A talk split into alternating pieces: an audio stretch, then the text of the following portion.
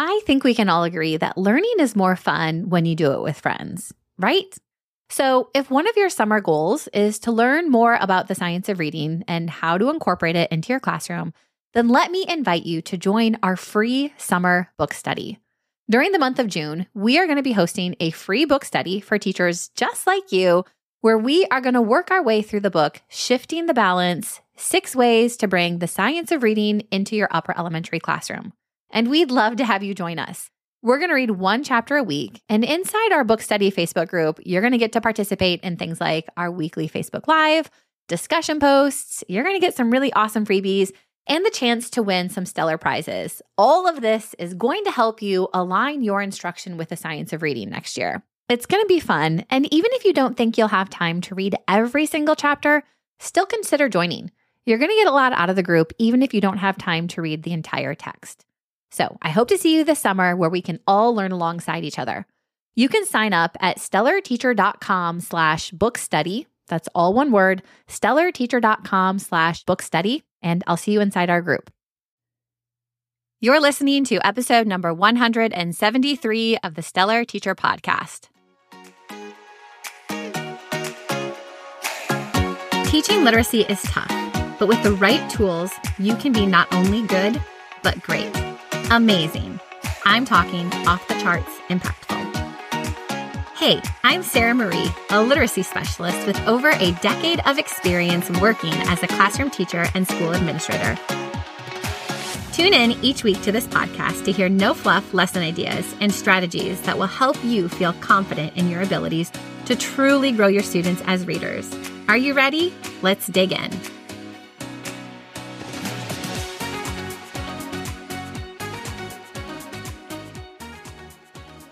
Hi, friends. Happy Monday.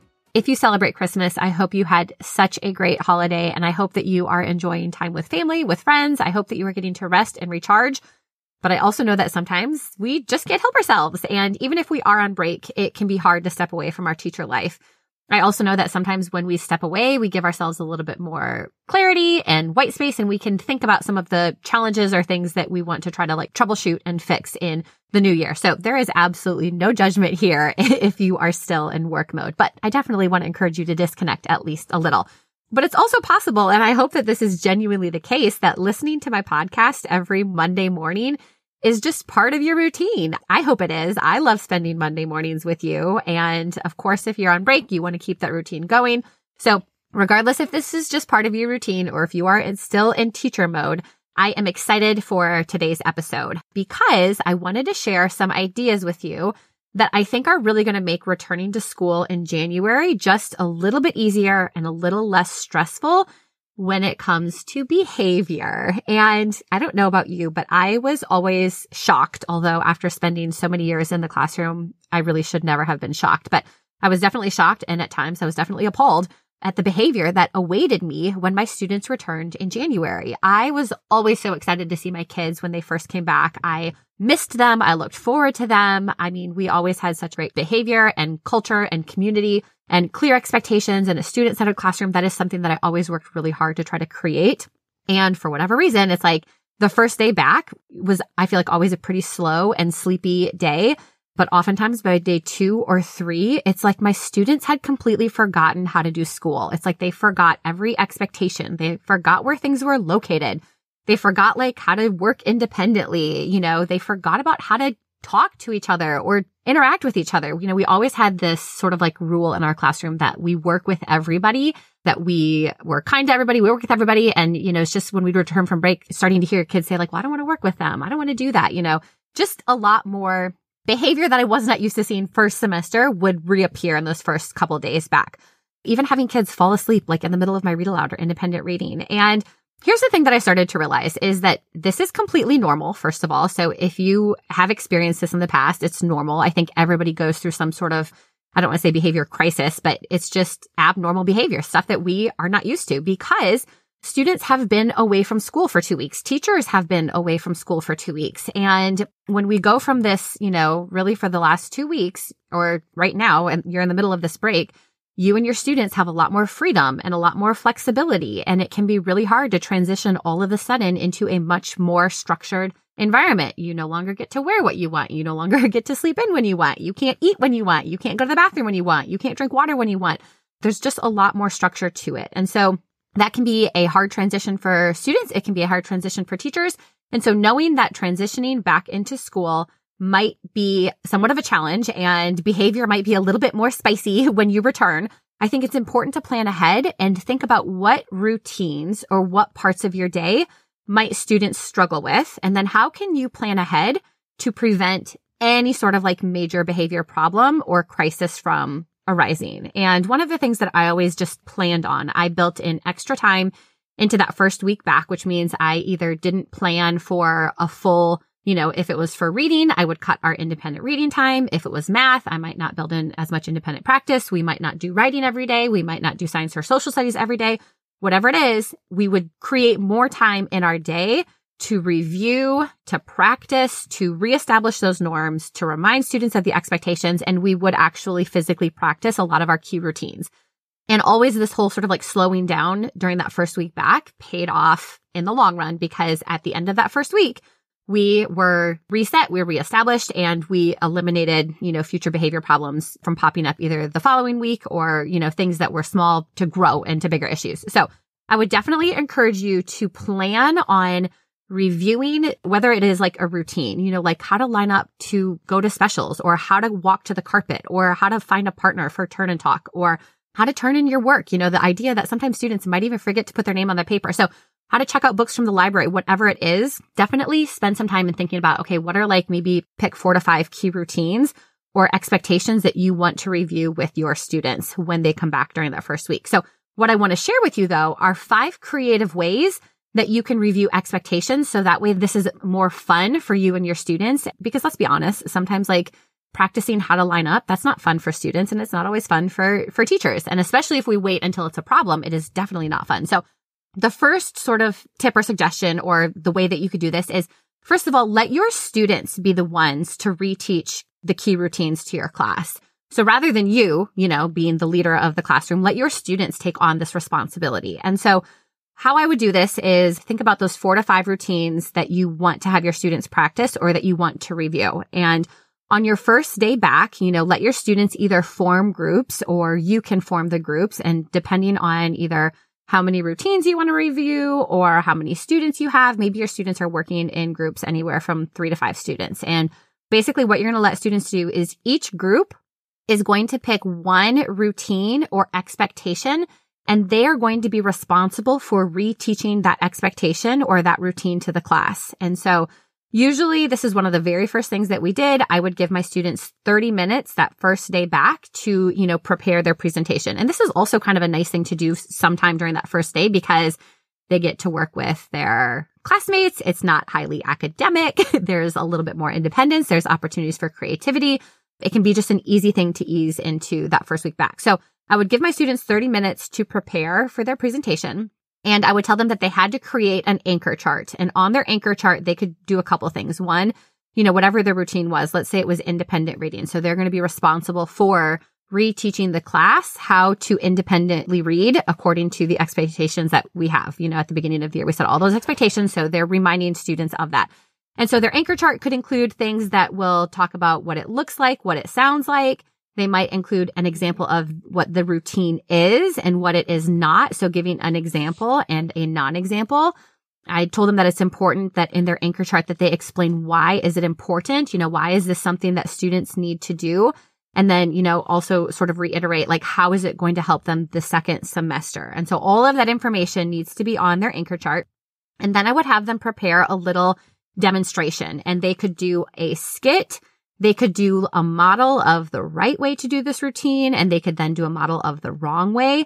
They could provide like an example of, again, sort of like a skit type thing or an reenactment, or I guess it would be enactment, not a reenactment if they're not reenacting anything. Anyway, sorry, but it could be an example of, you know, the positive impact. Like if you do this routine for the entire semester, this is the positive impact that would come as a result of that. You know, if we line up the first time for the entire semester, this is how many minutes extra of recess that we would be saving, you know, versus if we don't line up quickly for recess for the entire semester, we could lose up to, you know, however many hours of recess or whatever it is. So have them do some sort of forward thinking as to why this routine or expectation is so important to the class. And then, you know, once the students have their anchor chart and they've prepared their little demonstration, then you can decide on how and when you want them to present it to the class. You could start every day of the week during your morning meeting with a demonstration, a model, a review.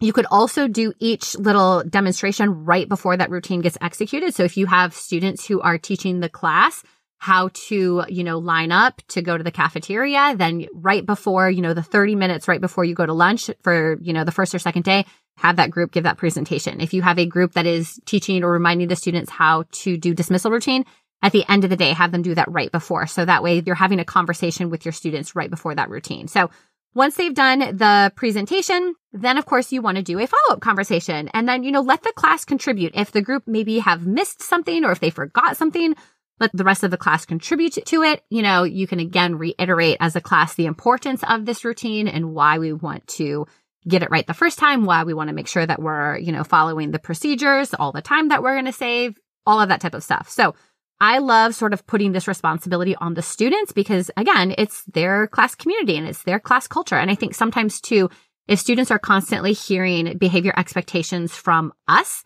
they make it seem like they're our rules. And especially if you have, you know, the class norms and the rules that your class has come up with, then they're their rules too and their expectations too, you know, and they sort of need to have some ownership in reminding and just sort of reteaching the importance of them. So Suggestion number one, let your students basically be responsible for all of the reteaching. Now, my second suggestion is a little bit silly, possibly, but my students love this. I've done this a couple different years. What you could do is you could bring in that first week back, bring in a new class plant. Uh huh. I said that a class plant or a class pet. I don't know if you're planning on getting a pet. And if you don't want to have a pet or a plant, you could even bring in a stuffed animal. It could be your class mascot. And like I said, you might think this is silly, but I did this with my fourth graders. I did this once in second grade and I did it a couple years in fourth grade and it, it worked. My kids loved it. So one year I brought in Fred. He was our class plant, some plant that I had acquired over the holidays. And my students loved him. I literally introduced him as this is our class plant. And when I brought him in, I told my students that this is a new member of our class and just started the conversation. What do we need to teach Fred? What does Fred need to know about our class in order to be successful. And just even sort of like having that springboard open-ended conversation opens up the doors to talk about not only behavior and expectations but also about community and culture and how we interact with each other and how we encourage each other and how hard we work. And you know surprisingly my students took this very seriously. Obviously you know they knew that Fred didn't really need to know how to line up or how to pack up or how to work with our classmates, but they definitely played along and it made it just so much more fun for my students to have this plant that they were trying to introduce to the class. You know, so during that first day or that first week back, we reviewed everything, but the reason why we reviewed it was for the benefit of Fred. You know, so it would sound something like this. It's like, okay, class, we're about to sit down and do independent reading for the first time since coming back from winter break. What does Fred need to know about how we do independent reading in our classroom? Or, okay, we're about to go out to recess for the first time. What does Fred need to know about how we behave and play at recess? What are some reminders we need to give Fred? You know, he's never done this before. Where it's like, okay, we're about to go to lunch for the first time. What does Fred need to know about how we transition to the cafeteria? And then, of course, Fred joined us everywhere we went. He came out to recess with us. He walked to specials with us. He even got to sit at a table with some of my students at lunch and they thought that was absolutely great. And he did kind of become like our class mascot and students would check in with him, you know, how was your first week going? And I think they just thought it was fun and it was funny and it worked. So it was just a super, really, really easy, light-hearted way to review the rules and expectations. So if you want reviewing the expectations to be a little bit more silly or lighthearted, try bringing in a class plant or a pet that you could use as a mascot and review the expectations for the benefit of your new class plant. Plus, I always think it's great. The more greenery we can bring into our classrooms, the better. The third suggestion is to do a gallery walk. And this one honestly is going to take a little bit more time and would require a little bit more prep work. So if you're wanting the easy route, this maybe isn't it, but this is also a really great inquiry based approach to resetting routines at the start of your year. So for this one, you kind of need to think about what routines you want to reteach. So again, maybe if it's like independent reading, having students, you know, do a turn and talk. Maybe if you even want to reestablish like what a messy desk looks like versus a clean desk, you know, thinking about what it is that you want. And then what you have to do is you're going to have to collect pictures of the correct way. And you could also collect pictures of the wrong way. So you would have to have a picture of a messy desk and a picture of a clean desk. You would have to have a picture of students returning books correctly to the library and incorrectly to the library. You know, a student who is reading independently correctly and incorrectly. And you could do this candidly. So you could try to collect pictures, you know, during the first day or two back and then plan on doing this towards the end of the week. Or you could even stage the photos. And one of the benefits of if you decide to stage the photos is the rest of your class is going to see you taking photos of the inside of a desk or of a student at the library. And they're going to wonder what it is that you're doing. And that, that just sort of builds some buzz or some excitement for the gallery walk. So once you have your routines figured out, you've taken photos that sort of are an example of each routine or expectation print off the pictures and I would, you know, try to at least print them off on a full eight and a half by 11 sheet of paper and stick them to a larger piece of chart paper. And then you could give it a title if you wanted. You wouldn't necessarily have to, but you could give it a title, you know, how to line up, how to turn and talk, how to return a book to the library, how to keep your desk organized, whatever it is. And then place the pieces of chart paper with the photos all around the room. And then what you're going to do is you're going to let students wander around the room and they're going to look at each photo. Now, while this is happening, I would usually play nice, soft, quiet classical music. Of course, we would have to review the expectations for a gallery walk. This is a routine that we would do in my class regularly. So this was not new to my students, but, you know, talk about how if you're in a museum, how slowly you walk, what our volume is supposed to be, how many students can be at a poster at a time, all of those types of things. But the goal is when students go to a specific poster, and they're looking at the pictures, you want them to identify what is a habit, what is a behavior, what is an expectation that is represented in that photo and, you know, give students a pad of sticky notes and on their sticky note, they're going to write basically a label or a caption that goes with each photo. And basically what they're doing is they are going to be writing down then the expectations that you want them to put into place as evidenced by what we see in the photo and challenge your students to come up with a new idea that hasn't been shared. You know, obviously, if it's something like reading independently, your students are probably all going to say, you know, read the entire time or keep your nose in the book the whole time, whatever it is. So see if your students can come up with a new idea that is not already written down on a piece of paper. And then that helps them sort of get really creative and kind of like dig deep into like, what do they see in the photo? What is the expectation represented here? And this can just be a really fun way because again, students are up, they're walking around. It's a little bit different than you stating the routines and practicing. But the nice thing about it is, is because there's going to be the photos and then the students are creating the text for each poster. You're basically creating an anchor chart then for each of your expectations and routines that you can refer to throughout the rest of the semester. So then as you are returning books to the library, lining up for specials, dismissing at the end of the day, you can refer to the anchor charts that your student created with their sticky notes just to review it. So you could do a gallery walk to review the expectations. That's always a fun way. And then another example is a 321. And I talked about a 321 during my episode on exit tickets a couple back. And honestly, this idea of like 321 is just a framework and you can apply it to anything. It's just super simple. And like I said, it gives you a framework, which means there's going to be some consistency when you are reviewing your routines and expectations for your students. So an example of how you could use a 321 to help review and reteach your routines and expectations could look something like this. Before you do any routine, so before you dismiss for the first day, before you line up to go to the cafeteria, before you sit down to do your read aloud, quickly do a 321. And the 321 for routines would be, first of all, three, ask three students to share important things to remember with that specific routine. So basically you want to call on three students and have them give three reminders of that specific expectation or routine. And then two would be let no more than two students ask questions about the routine. And our students are going to have questions, especially if they've been away from school. They honestly might forget. You know, maybe they're silly questions, or maybe we think, gosh, we've done this so many times first semester. Do they really not know? But creating space for students to ask questions, I think can just allow students to feel like, okay, my question is validated. And Maybe their question is, is do we have to line up in number order every time we leave the room or is it only for specials? Do we have to take our lunch with us to recess or can we pick it up on our way back in? You know, what do I do if I forgot the login information for my computer, you know, or for IXL or, you know, whatever it is?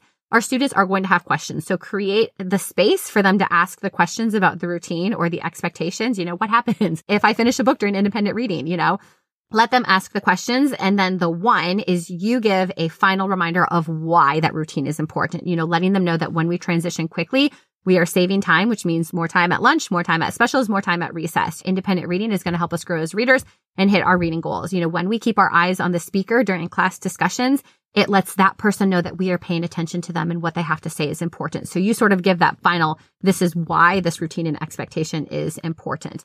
So again, before every routine, just quickly do a three, two, one. And this could be something you could do all semester long. You don't even have to just like say, I'm only going to do this, you know, first week back, but this is an easy thing to do all semester long. If you're starting to notice a slip in behavior or just a forgetfulness of expectations, let three students share important things to remember for that routine, two questions about the routine, and then you give one final reminder of why that routine is important. And then my fifth suggestion is a little reverse psychology. This one, depending on your class, may or may not work. So you just have to think about, will this actually work for your students? And, you know, what you could basically do is let your students know that you typically start the first week back of winter break by practicing the routines and procedures with your students.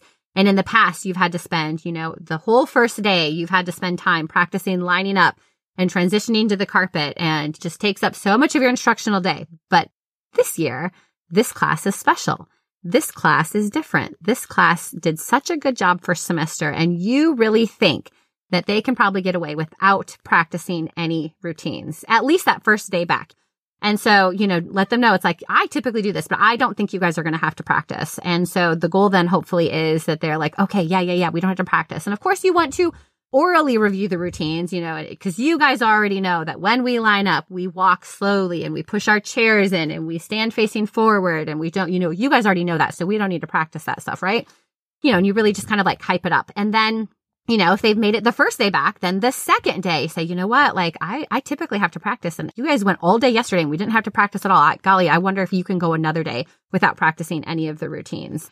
And then, you know, hopefully each day you can maybe keep a tally marker. Every day that they have to go without practicing a routine is, you know, golly, this has never happened before. I usually have to practice so many times with my class. So you kind of just make it a really big deal. You could even turn it into a competition. So if you teach departmentalized and you teach multiple sections, you could see which section can go the longest without having to practice or review certain routines and then just see how long they can go.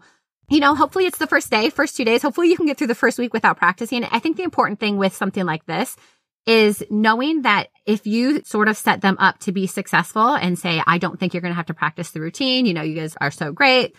If they do end up having to practice, don't punish them. Don't make them seem like they are failures. Just say, you know what? Like you guys went three days and we didn't have to practice how to line up. Like that's great. We're just going to take some time right now and we are going to practice. So that way we can get back to not having to practice every day. So just you know, the sort of downfall or the thing to be aware of with this is when you're going for a streak, you know, how many days in a row, how many weeks in a row. The reality of it is, is they are little kids and they are human. And at some point, either your patience is going to wear thin or somebody's going to have a bad day and they're not going to line up correctly or somebody is going to forget.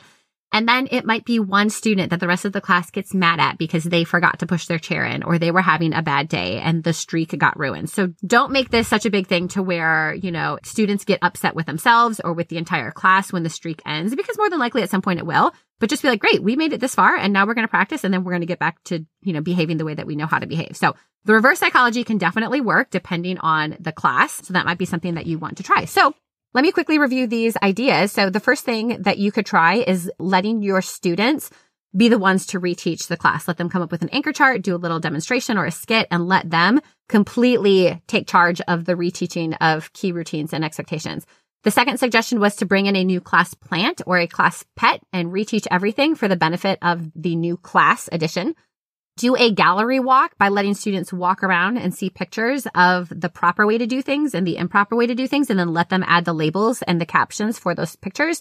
You could do a three, two, one to review all of your expectations. And then the last suggestion was do a little reverse psychology on your students. So hopefully that makes you feel just a little bit better about returning to school in January because now you have a plan for how you're going to set up your expectations and, you know, reintroduce routines and procedures that some of those smallest things that we do every day, if they go smoothly, that can make all the world of a difference.